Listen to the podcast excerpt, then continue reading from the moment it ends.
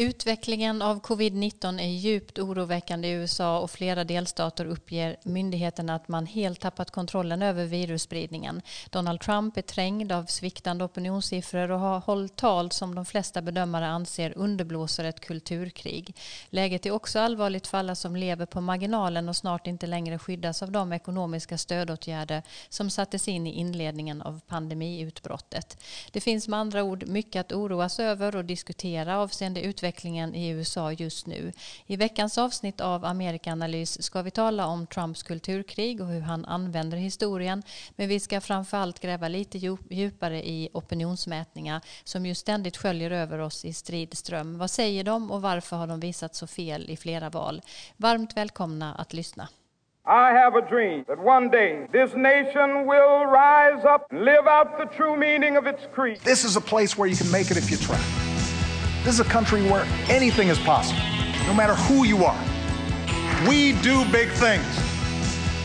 Together, we represent the most extraordinary nation in all of history. What will we do with this moment? How will we be remembered?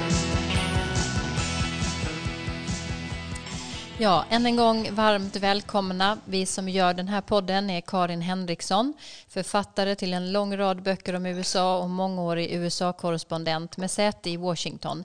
Men just nu sitter Karin i Sörmland. Dag Blank, professor i Nordamerikastudier och poddens historiker som finns i Stockholm.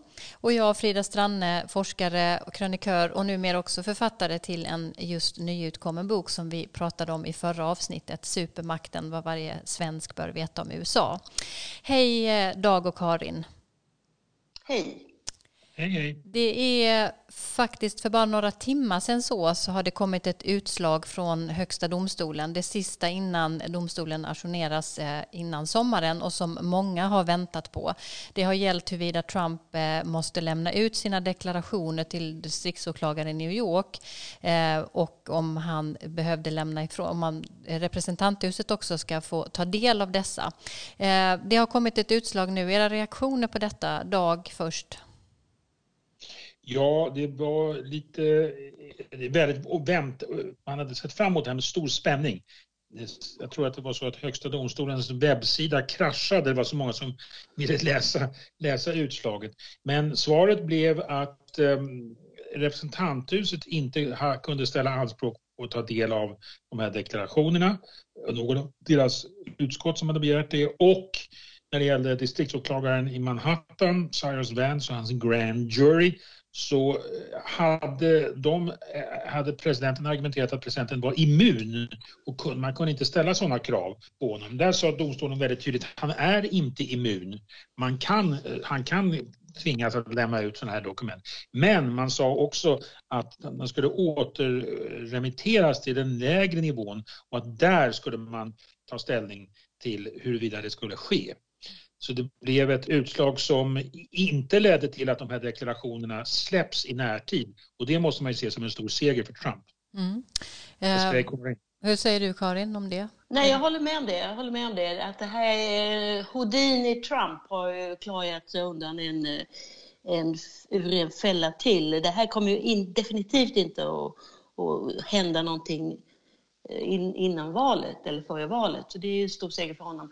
Men eh, jag tycker kanske att man kan säga att, eh, att Trump har lite rätt i alla fall när han betecknar det här som presidential harassment, alltså mobbning av presidenten. För att om det i framtiden ska bli så att man ska kunna gå tillbaka i årtionden för att granska någonting som en person har gjort, då kan det ju vara människor som kanske drar sig för att eh, ställa upp i, som, politi- eller som kandidater till politiska poster och sen då, en sak till, det är ju i och för sig då att Trump har ju bäddat för det här genom att inte uppträda som tidigare presidenter har gjort, nämligen att släppa uppgifter om sina, sin privatekonomi. Ja, och det kommer väl vara en fråga som diskuteras nu mycket fram och tillbaka, hur, eh, vad detta utslaget kommer att göra för valet i höst eh, på olika sätt. Ehm, eh, det händer ju som sagt väldigt mycket just nu. Det är ett allvarligt läge i Eh, vad det gäller pandemin och spridningen i USA just nu ser ju på många sätt alarmerande ut. Ehm, mina tankar när det gäller det som uppehåller mig en hel del eh, är vad som ska hända nu den närmaste tiden för alla de som går utan jobb. Det är fortfarande 25 miljoner cirka arbetslösa till följd av den här krisen och nu ser vi nya nedstängningar igen och stödet från myndigheterna eh, upphör ju också snart. Det talas om en explosion av av antalet hemlösa som redan idag ju faktiskt är runt en halv miljon människor. Eh, eh, finns det någon ny plan för hur, mm, hur man ska hantera det här, Karin, framåt? Nej, det gör det ju inte. Eller man kan säga att det, det gör det. Alltså Demokraterna i kongressen vill ju skjuta till mer pengar i, i bidrag men eh, Republikanerna bromsar och det ser inte ut som om det kommer hända något på den fronten. Så att vi kan ju säga då att det känns ju som att det här har pågått i evigheter. Och det har det väl på sätt och vis, men det är långt från över och det kommer bli väldigt kärvt nu de närmaste veckorna. Och det är ju heller inte någon som helst liksom enhetlig linje från Trump-administrationen. Och eh, jag tror att de flesta människor känner för rätt rådvilla här och vet inte hur de ska tänka och agera. Presidenten säger en sak och eh, hälsomyndigheterna säger en annan. Så det är jättesvårt för vanliga människor. Mm. Och det ekonomiska läget blir ju väldigt, väldigt ansträngt eh, för många människor som ju är helt beroende av eh, att ha sina jobb att gå till. Eh, sen har vi dessutom alla skjutningar. Eh, I helgen som gick så eh, fick hela 15 personer sätta livet till bara i Chicago. Och jag tror att det var åtta barn under 11 år runt om i USA som också miste livet av skjutvapenvåld. Och dessutom det totala antalet skjutningar har ju bara under den här senaste veckan då varit hisnande högt. Med de här siffrorna så är det ju svårt att se något annat än att det kommer att bli en infekterad debatt om frågor som rör eh, polisen från lite olika perspektiv under kommande höst. Å ena sidan så har vi övervåldet mot svarta som har legat till grund för de här massiva protesterna vi har sett under våren och som har rest krav på förändringar. Man har pratat om, om eh, just förändringar vad det gäller hur eh, polisarbete ska organiseras och finansieras. Å andra sidan då alla dessa skjutningar och krav på att komma till rätta med, med de här problemen som nu också verkar eskalera på olika sätt. Eh, är det här en av de stora frågorna för hösten, Karin? Ja, det, är, det vet vi väl inte, höll jag på att säga. Det, det är ju nu så sammanblandat alltihopa. Och eh, jag tror kanske att eh, vapenfrågan i sig just nu inte är så het som den har varit efter de här skolskjutningarna till exempel. Men å andra sidan då så är det ju den här lite olyckliga eh, ordvändningen som används, defund the police, att man ska liksom eh, ta bort pengar från polisen. Och det eh, låter ju inte så bra just nu när polisen behövs för att patrullera gatorna. Nej, och det, de, man missförstår varandra här också i olika budskap väldigt enkelt ju, eller hur? Precis. Mm. Eh, vad tror du Dag om det här? Eh, jag tänker att du har väl också följt kanske den senaste tiden nu eh, vad det gäller skjutvapenvåld och annat. Eh, vad tror du om att det blir en viktig fråga? Ja, vapenvåldet är ju ständigt en fråga men den, blir, den, tar, den, den lyfter ju aldrig så att säga. Det, även efter de värsta skolskjutningarna när alla säger att nu måste vi göra någonting så händer det egentligen ingenting. Jag tror att eh, den kommer diskuteras men, men jag tror inte den kommer bli dominerande. Jag tror inte man kan räkna heller med att det kan, möjligtvis om Biden skulle vinna, kanske, kanske att han vill ta några initiativ. Men man, Däremot tror jag att, som du sa först, den första delen av din fråga, relationen mellan svarta och vita, rasrelationen, rasfrågan så att säga. Det tror jag är en fråga som har lyfts upp och den tror jag kommer finnas med in i valkampanjen. Jag tänker inte primärt på att det ska vara en fråga, att valfrågan kring vapen och skjutvapenvåld och så, utan mer att det riskerar att bli en väldigt infekterad eh, diskussion också med väldigt eh, starka positioner åt olika håll, där man å ena sidan har det här skjutvapenvåldet som motiverar eh, då väldigt starka åsikter om en stark polis och mycket pengar till polisen och å andra sidan den här senaste tidens eh, diskussioner vi har haft om, som Karin säger, lite olyckligt eh, då kanske tolkas som att man ska minska finansieringen till, till polisen. Att det kan bli eh, väldigt svårt och ytterligare en sån här fråga där de båda sidorna kanske inte riktigt lyssnar på varandra. Eh, men det återstår att se. Det är i alla fall allvarligt givetvis eh, det vi har sett och hört från bland annat Chicago nu under den senaste tiden och vi får väl anledning att följa upp detta också här i podden. Men nu över till veckans fördjupningsämne som ska handla om opinionsmätningar och undersökningar.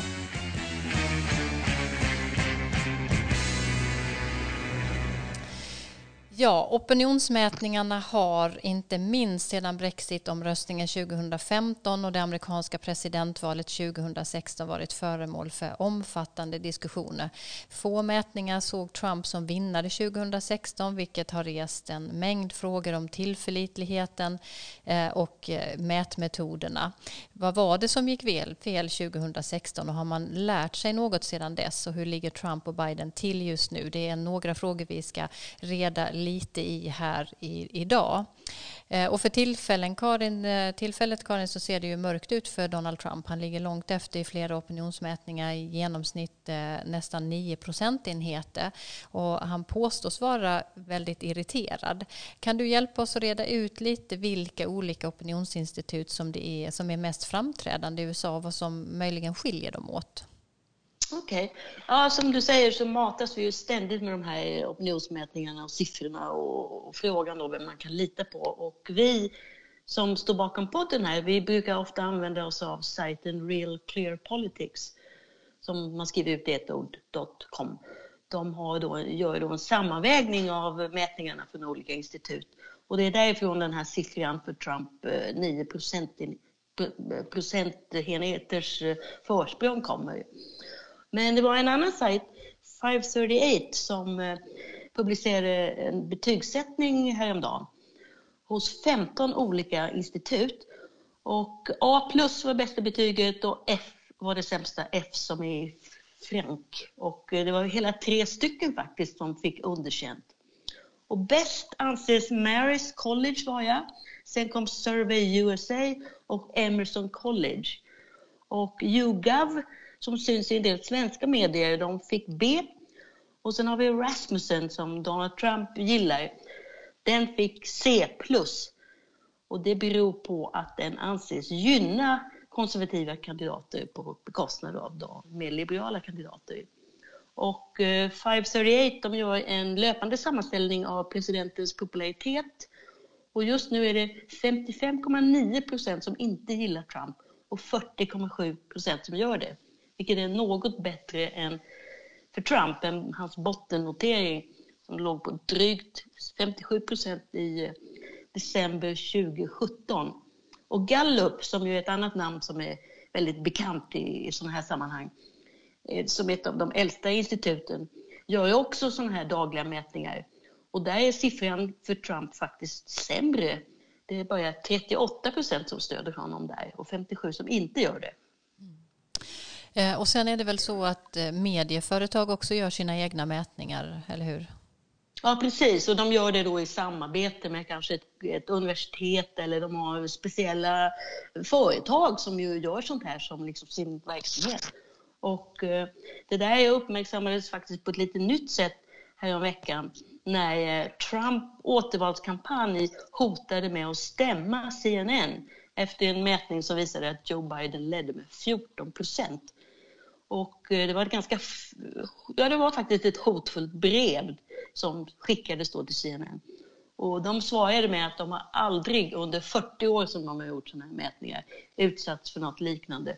Och att i den mån de får klagomål på resultaten brukar det komma från regimer som inte värdesätter pressfriheten, till exempel den i Venezuela.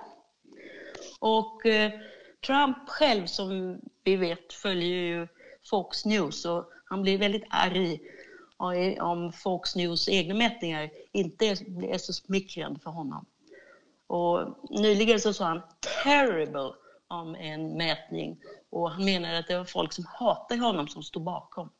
Mm. Och eh, som sagt, Frida, du talade ju om 2016 så Kan du fortsätta lite på det ja, temat? Ja, det kan jag göra. Jag skulle bara ändå vilja fråga här emellan, även om vi inte har alla siffror uppe här just nu, men det här med det låga stödet för Trump, 40,7 procent eller ännu lägre som Gallup visar här, eh, det måste väl sägas vara anmärkningsvärt lågt ändå med tanke på mitt i en pågående kris. För ofta så ökar väl stödet för eh, presidenten eh, när landet befinner sig i någon form av krissituation.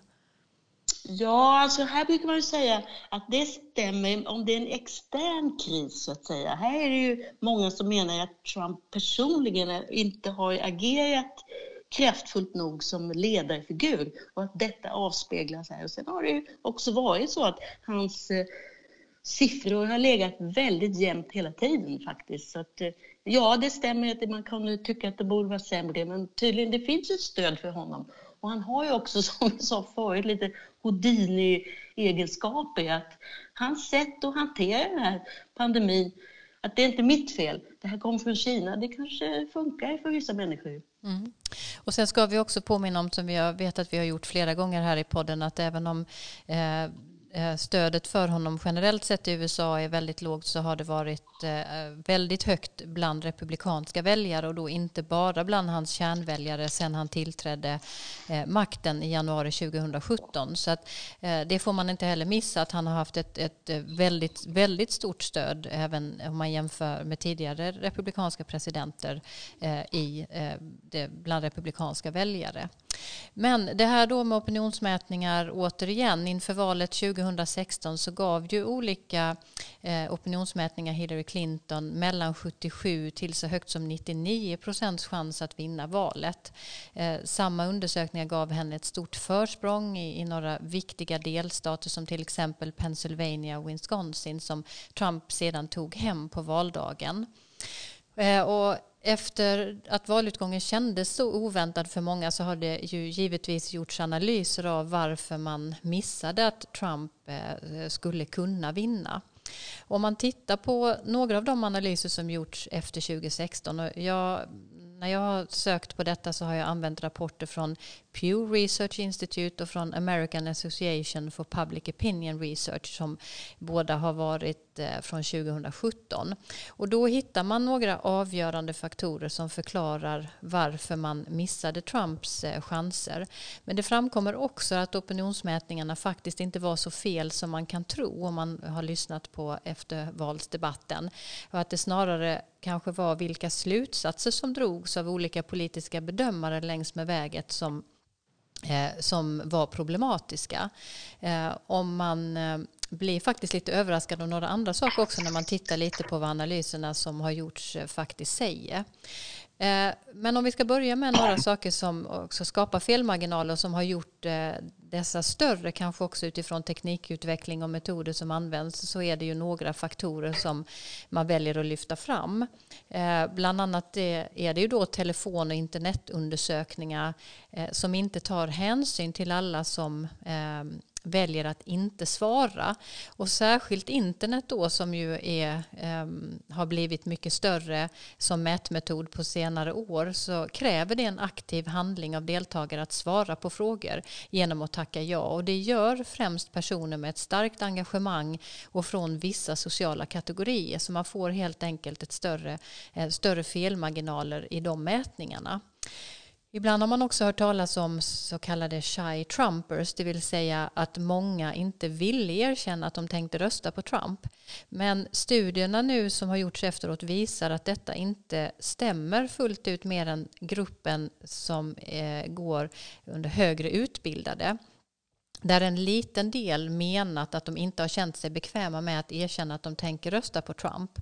Viktigare däremot verkar det vara att många Trump-väljare faktiskt kände motstånd mot undersökningar som sådana.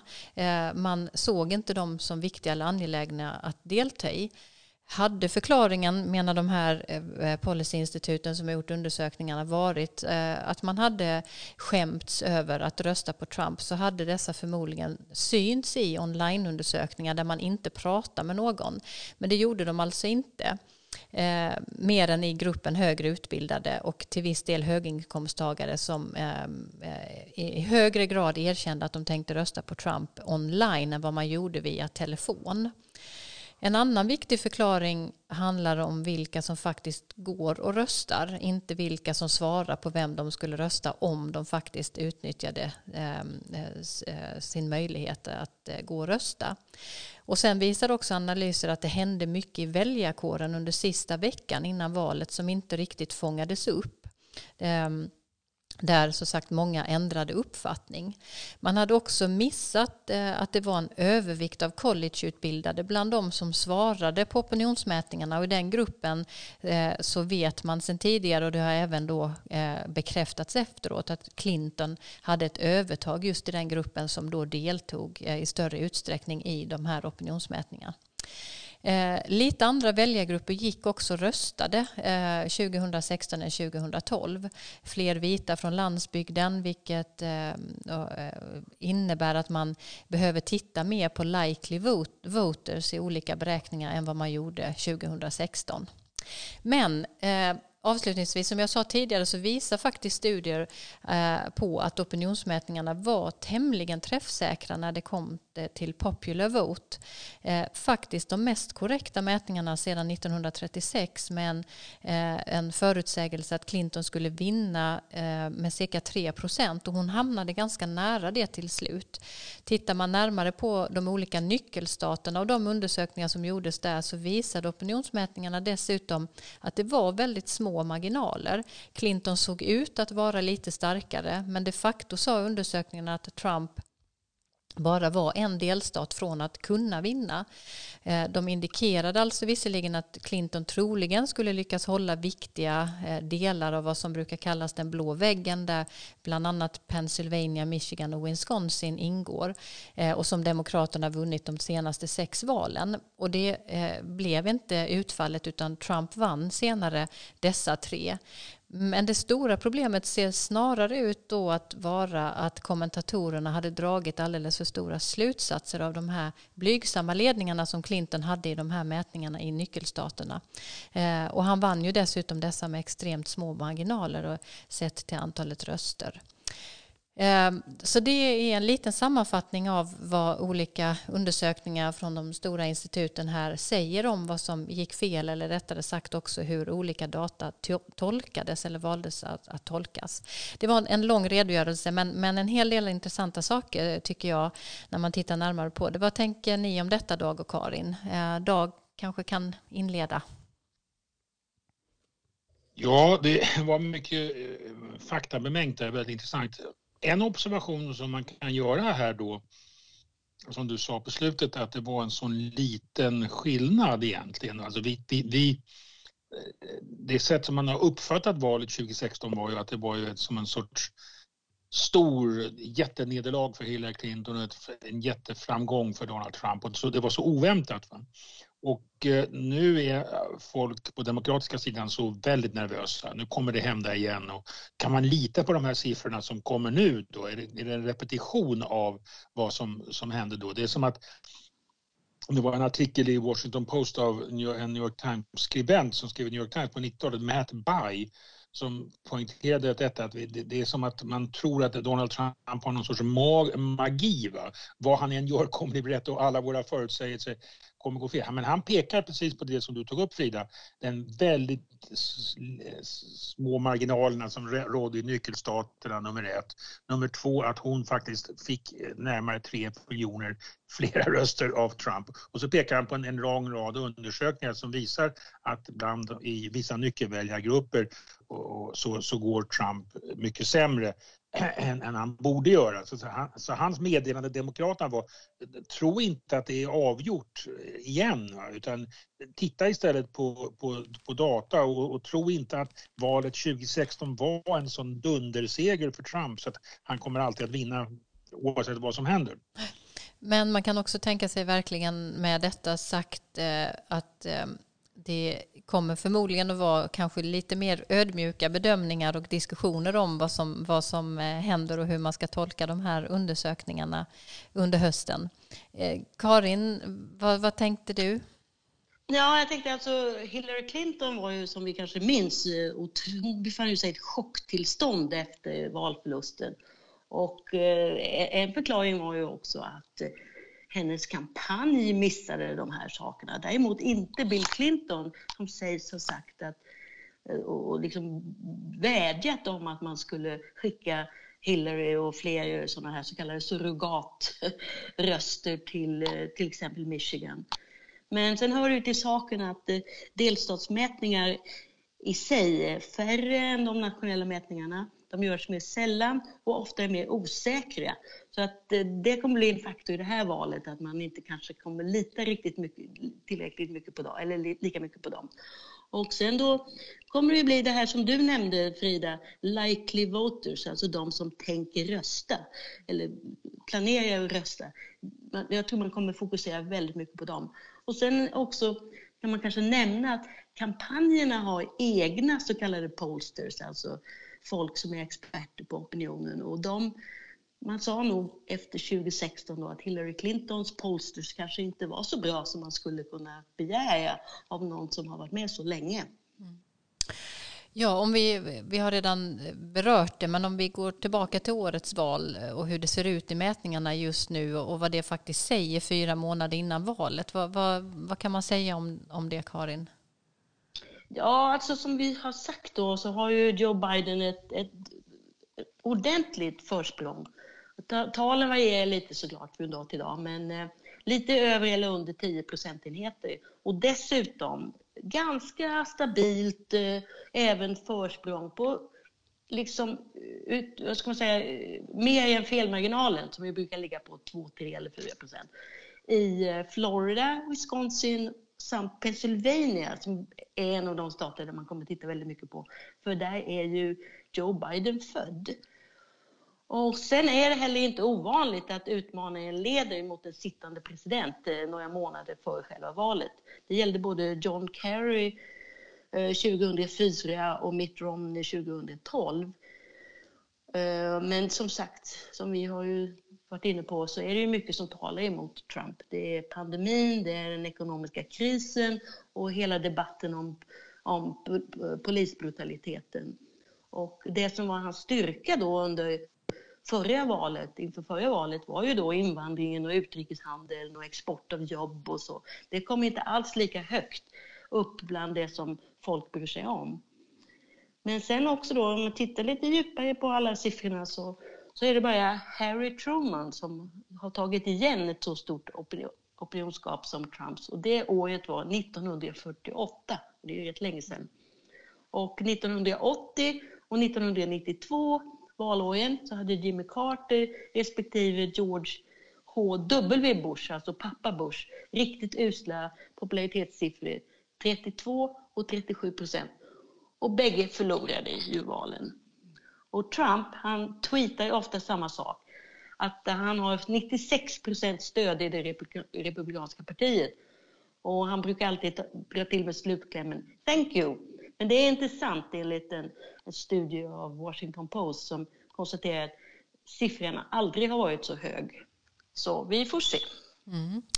Verkligen, och vi får ju all anledning att eh, under höstens poddavsnitt fram till valet också följa eh, utvecklingen när det gäller vad olika mätningar säger. Men det är ju väldigt intressant ändå med de här jämförelserna och att faktiskt ingen eh, sedan Harry Truman har tagit eh, igen ett så stort opinionsskap. Eh, verkligen. Men det är en eh, turbulent tid, det händer väldigt mycket och det återstår ju nu knappt fyra månader till valdagen i november och eh, allt kan ju som vi vet hända, inte minst i amerikansk politik. Eh, vi går över till ett annat inslag.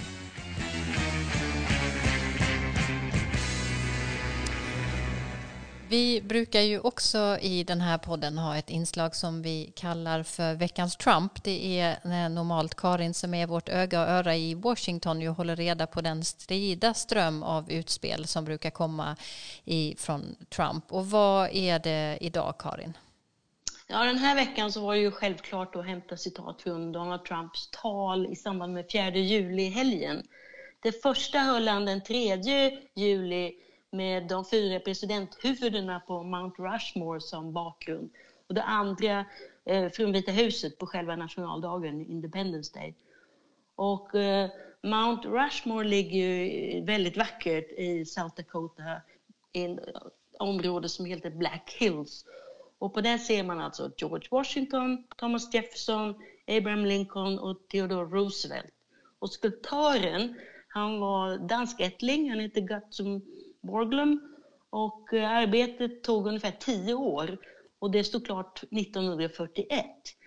Och det spekuleras väldigt ofta, liksom, vem kommer bli nästa man på, eller kvinna kanske en gång, på Mount Rushmore. Men det, man har nog ansett att det räcker nu. Det, det, ingen kan mäta sig med de här. Och eh, i den nuvarande debatten just nu så talar man hellre om att Borglum, han hade ju tidigare gjort en, en jätteskulptur av sydstatsgeneralen Robert E. Lee och också att eh, berget, alltså Mount Rushmore, uppkallades efter en gruvdirektör som var chef för gruvorna då på det som hade varit indianernas mark, helig mark för indianstammar i South Dakota. Så, så vi, det, var, det kändes lite överraskande faktiskt att Trump valde den här bakgrunden och eh, det är ingen annan som har gjort det på sistone utom eh, George W Bush som för några år sedan. Men även det var liksom kanske inte heller så jättepopulärt. Nej. Och vi, vi ska ju lyssna faktiskt på en bra bit av det här talet eh, om en liten stund och vi tänkte faktiskt hålla fast vid den här veckans Trump denna gången och inte lämna det eh, efter din genomgång eftersom det på flera sätt är ett uppväck Eh, uppseendeväckande tal som han höll där. Eh, och det har ju också fått stark kritik för att underblåsa olika konflikter i det amerikanska samhället också nu i en, i en tid med väldigt starka spänningar. Eh, Dag, ehm, kan du spegla lite av vad som, vad som sades och hur historien inte minst användes här i det här talet? Ja, det var ett tal där han stod, som Karin sa, framför de här fyra presidenthuvudena på den här väldigt vackra och mycket eh, minnesrika platsen och han talade om amerikansk historia. Han talade om vad USA är och hur den amerikanska historien ut, används. Så det är om hur historien används och ibland brukar man säga att USA är ett historielöst samhälle. Till exempel med att det har en väldigt kort historia, det har bara funnits sedan 1776, men det är en felsyn. Jag skulle istället vilja mena att historien är mycket närvarande i USA, kanske mer närvarande i USA än i Sverige. Och det kan man förklara med att USA är en idé. USA är grundat på vissa politiska idéer, filosofiska idéer som finns nedskrivna i konstitutionen och självständighetsförklaringen snarare än att det är en enhetlig kultur. Och de här politiska idéerna de är ofta knutna till historien, den amerikanska historien, eh, olika individer, olika platser som är väldigt viktiga. Washington och Lincoln, de här presidenthuvudena, Jefferson, men även platser som Philadelphia och Gettysburg.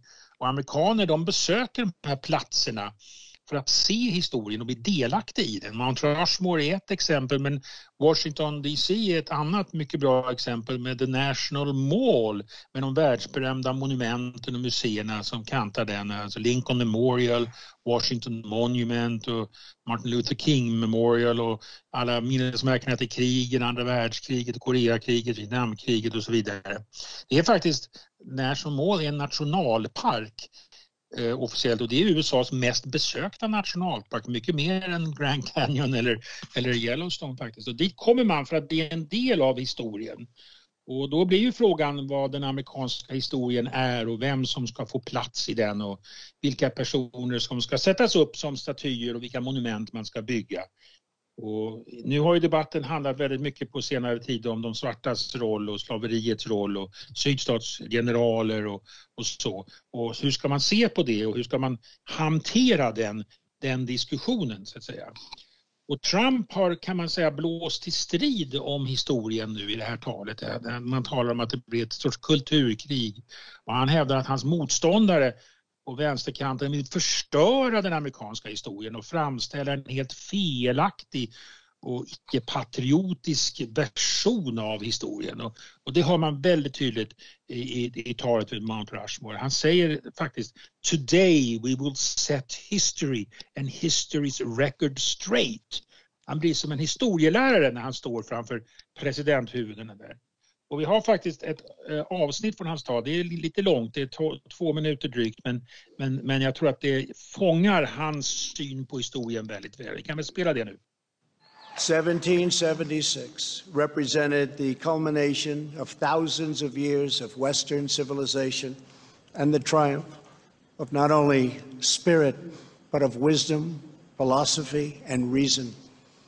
And yet, as we meet here tonight, there is a growing danger that threatens every blessing our ancestors fought so hard for, struggled, they bled to secure. Our nation is witnessing a merciless campaign to wipe out our history, defame our heroes, erase our values, and indoctrinate our children.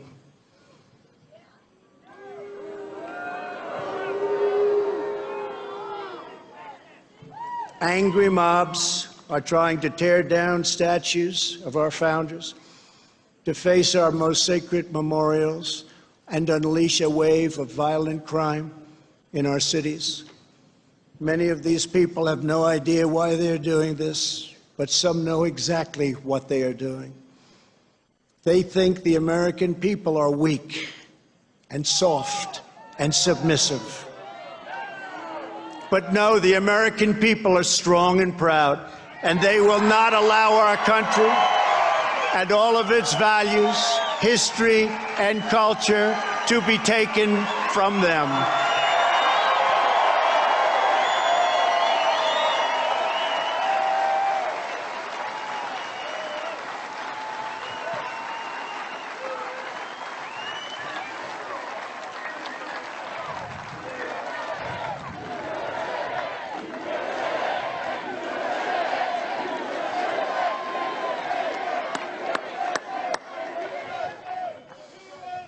One of their political weapons is cancel culture, driving people from their jobs, shaming dissenters, and demanding total submission from anyone who disagrees. This is the very definition of totalitarianism. And it is completely alien to our culture and to our values, and it has absolutely no place in the United States of America. Ja, Trump eh, vid Mount Rushmore eh, den 3 eh, juli, dagen innan den amerikanska nationaldagen. Eh, Dag, eh, säg lite om vad vi hörde här. Ja, man hörde alltså en, en väldigt specifik form av amerikansk historia, den patriotiska formen av amerikansk historia, den så att säga, tradi mycket traditionella formen av amerikansk historia som han anser är under attack och att det, vänstern vill riva ner statyerna, vill ifrågasätta han säger också, ifrågasätter den, han säger också att vi ska försvara presidenthuvudena, äh, presidentansiktena. De ska minsann stå kvar, då jublar hans anhängare. Jag tror inte det finns några förslag på att riva ner presidenthuvudena vid Mount Rushmore, men han använder här äh, det som ett, som ett sätt att uh, torgföra sin egen politik och, och visa på faran som finns från relativism och cancel culture och att man blir tvungen av de politiskt korrekta, barnen blir tvungna att lära sig en, den felaktiga bilden av amerikansk historia. Mm. Karin, har du ja. några reaktioner på det här? Ja, först och främst kan man ju undra vem som skrev talen, för att de var ju betydligt mer ord, eller vokabulären var betydligt större än den Trump visar i sina Twitter-meddelanden. Men, eh, och det var ju samma tonfall som i installationstalet eh, när han tillträdde, så det är intressant. Men jag personligen tror att, att han spelar ett högt spel. 2020 är inte 1968, alltså det året som Richard Nixon vann valet. Som, han var ju för övrigt utmanare, inte sittande president. Och för det mesta pe pekar faktiskt på att Trump är efter sin tid. Att eh, folkopinionen har svängt i flera frågor. En majoritet anser att polisbrutaliteten mot svarta måste stoppas och att rasismen måste bekämpas. Och att han svartmålar demokrater, det är ju alls inget nytt, men den här harangen då om att USA ska, som slagit ner nazismen, fascismen och kommunismen, nu ska besegra det som han sa, kallade alltså det här citat, the radical left, the marxists, the anarchists, the agitators, the looters and people who in many instances have absolutely no clue what they're doing. Det blev för mycket för många som inte anser att demokrater i allmänhet eller Joe Biden i synnerhet passar in på de här etiketterna. Och recensionerna efter de här två talen var nog de sämsta någonsin för Trump.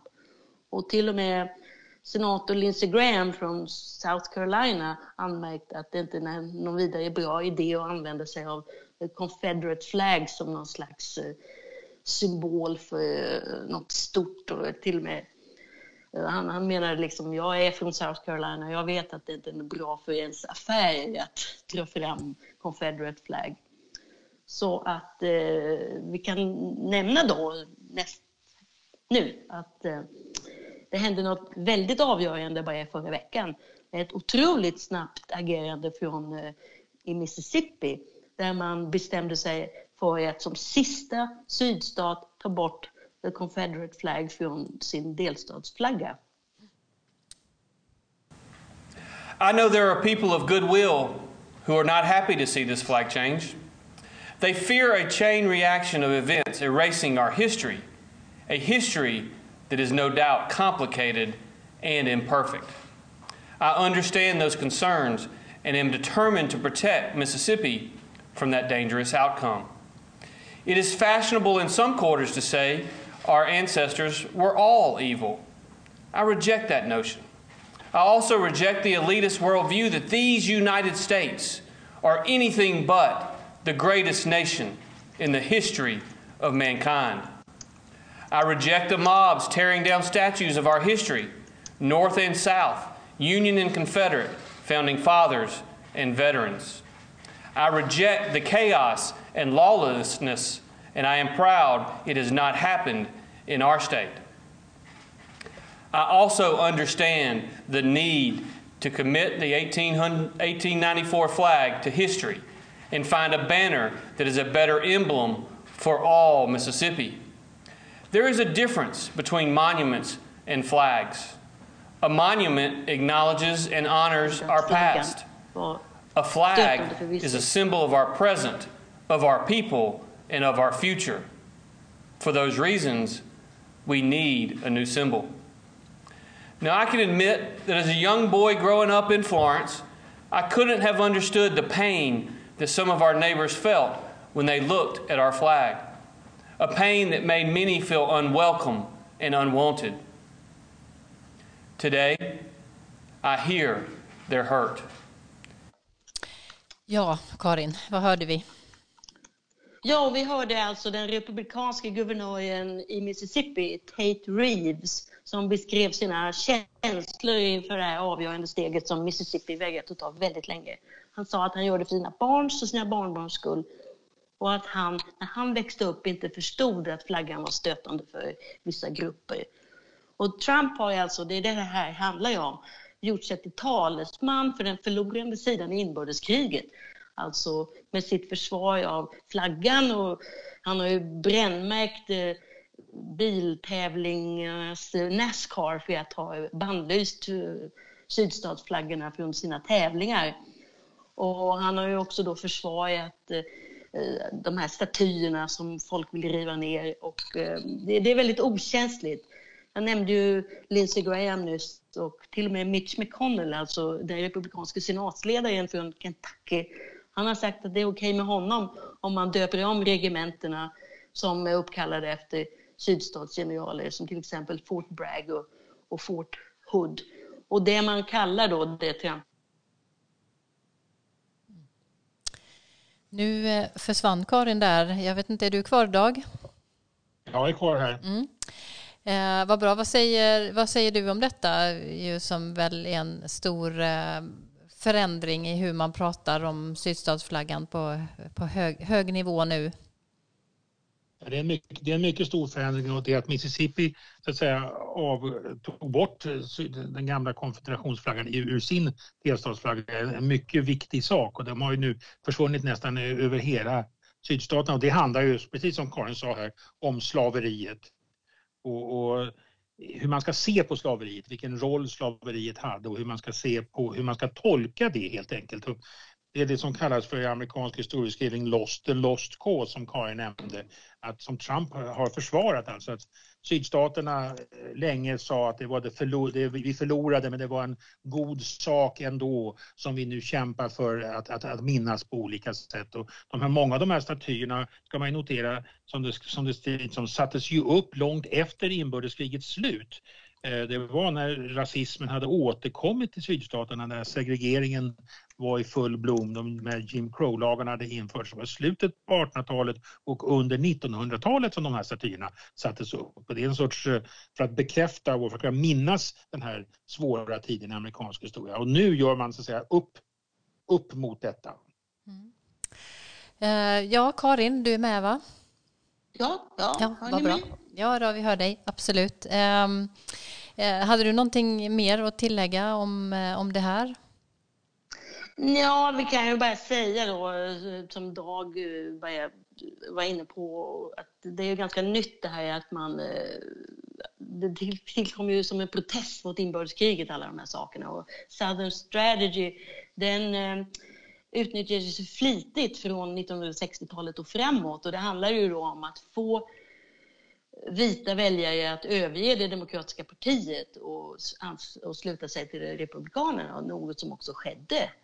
Och eh, det är, kanske bara jag kan nämna att eh, Michael Moore, den berömde, i alla fall i vissa lägen, eh, dokumentärfilmaren, han förutspådde att Trump skulle vinna. Och han påpekade för sin del för ett tag sedan att vita män är också arga på de vita poliserna som dödat svarta, obeväpnade män. För det betyder ju att stödet i stort ökar för de svarta och andra minoriteter, men att eh, liksom, den vita överhögheten kan då hotas och försvinna snabbare. Så att om man går in i vilken Apple-butik som helst i en amerikansk storstad så är det ju det man ser är ju morgondagens USA, alltså med en mer mångfacetterad befolkning och eh, valmanskårens sammansättning skiljer sig redan åt jämfört med 1968 och kommer förändras ännu mer. Och alla då som är woke, som man säger, de vet ju att statyerna restes långt senare. Så att eh, det här är, det, som, jag, som jag sa förut, jag tror att Trump är på fel sida i det här. Men å andra sidan säger man att det finns flera hundratusen vita män som inte har röstregistrerat sig. Så vi får väl se. Mm, ja, jag tänkte precis på det. Han säger ju själv att han talar för den, den tysta majoriteten och även om det inte stämmer finns det inte ändå en, en, en rad eh, väljare eller grupper som skulle kunna vakna till liv av den här upptrappade liksom, konflikten nu som, som vi ser? Det kan hända, men samtidigt måste man väl ändå komma ihåg att eh, har, allt det här har varit i onödan, alltså medborgarrättsrörelsen, eh, Eh, liksom, den kampen för jämställdhet i samhället. Och om, man ska ta de här stegen tillbaka, jag tror det är mycket det det handlar om, att det ändå är en känsla hos många amerikaner som nu har manifesterat sig i de här stora demonstrationerna. Vi vill inte tillbaka till det här, vi vill se framåt. Och USA ju, har ju varit ett välkomnande land och eh, vill inte ha den här, den här nationalistiska politiken. Mm. Dag, har du någonting mer vad det gäller hans historiesyn och relation ja, till det här? Jag, jag, jag delar Karins åsikter här. Det, det, det, det är en befolkningssammansättning har vi talat om många gånger tidigare. Den förändras ju helt enkelt. Va? Och det, det, gör att det är svårt att driva de här linjerna. Man kan inte jämföra med Obama. Ett av hans bästa tal som jag brukar använda i min undervisning det är talet eh, vid Selma, 50-årsminnet vid marschen vid Selma och när beskjutningen mot medborgarrättsaktivisterna i Selma eh, som han höll 2015 vid, vid bron där i Selma. Där han lägger ut en vision av amerikansk historia på sitt mycket eleganta sätt. Trumps vision som vi hörde här eh, vid talet i Mount Rushmore, det kallades av en Washington Post-kolumnist för Wikipedia history. Han läste korta inslag om Jefferson och, och Lincoln och, och, och, Washington. Men Trump, eh, Obama däremot på ett mycket mer genomtänkt sätt där vi, han talade också om de viktiga platserna i amerikansk historia, Gettysburg och, och Philadelphia och Bunker Hill och så vidare. Men då sa han, han la till Selma, det var hans poäng. Selma är också en mycket amerikansk plats. Och då, med det vidgar han perspektivet på amerikansk historia, på vad som ska inkluderas. Han säger detta är en amerikansk plats, för här är en väldigt amerikansk händelse, nämligen att protestera mot ojämlikheten, att protestera mot rasförtrycket, att protestera mot segregeringen, Det är också något amerikanskt. Och på det sättet, menade han, så kan man inkludera även demonstranterna och de som protesterar i den amerikanska historien. Och denna vidgning eh, tycker jag är intressant att säga någonting om hans syn på historien. Ja, och du delar Karins eh, uppfattning här som du sa om att eh, hans, eller Trumps kulturkrig på det sättet som han nu utformade inte kommer att, att lyckas om jag förstår dig rätt. Nej, men jag, jag, vad vet jag, jag är en historiker. Mm. men, men jag tror att en, en, en, en presidentvalskampanj som handlar om coronaepidemier och få det under kontroll eh, är säkert eh, mycket viktigare än att eh, hylla statyer av sydstatsgeneraler. Mm, mm. En sak däremot som väl blir viktig att hålla ögonen på det är väl trots allt det att det finns, om man jämför Obama och Trump så talar de ju inte till eh, samma väljargrupper och eh, de som då står bakom Trump i, i de här frågorna, hur de ska reagera och agera är ju ändå en, en sak som man vill hålla ögonen på framåt. Det finns ju som sagt alla de här spänningarna och eh, uppfattningarna är, är, är i vissa sakfrågor väldigt skilda beroende på vem du pratar med i USA. Även om opinionen, precis som ni båda har påpekat, ju eh, är eh, väldigt mycket till fördel för Black Lives Matters-rörelsen och för förändringar när det kommer till de här frågorna. Vi ska avsluta den här podden idag som vi brukar göra med att eh, se lite på förbisedda nyheter. Eh, I det medieflödet vi hela tiden har om USA och det som vi läser från amerikanska medier också så är det ju lätt att det fokuseras på de väldigt stora frågorna men det händer ju väldigt mycket hela tiden. Har du någonting som du har tänkt på ehm, senaste tiden Karin som har fallit bort? Ja, man kan nog kalla det för en gammal men smått bortglömd nyhet. Nämligen att USA nu att USA ska lämna Världshälsoorganisationen, WHO. Och eh, nu har då Trump-administrationen officiellt skickat ett brev där och sagt att eh, man tänker eh, lämna. Och i så fall skulle det ske i, om ett år, i juli nästa år. Och det här är, tycker jag, ett eh, tecken på att eh, Trump utnyttjar presidentmakten på ett sätt som man kan kalla djärvt om man är för det, eller så kan man kalla det för fräckt.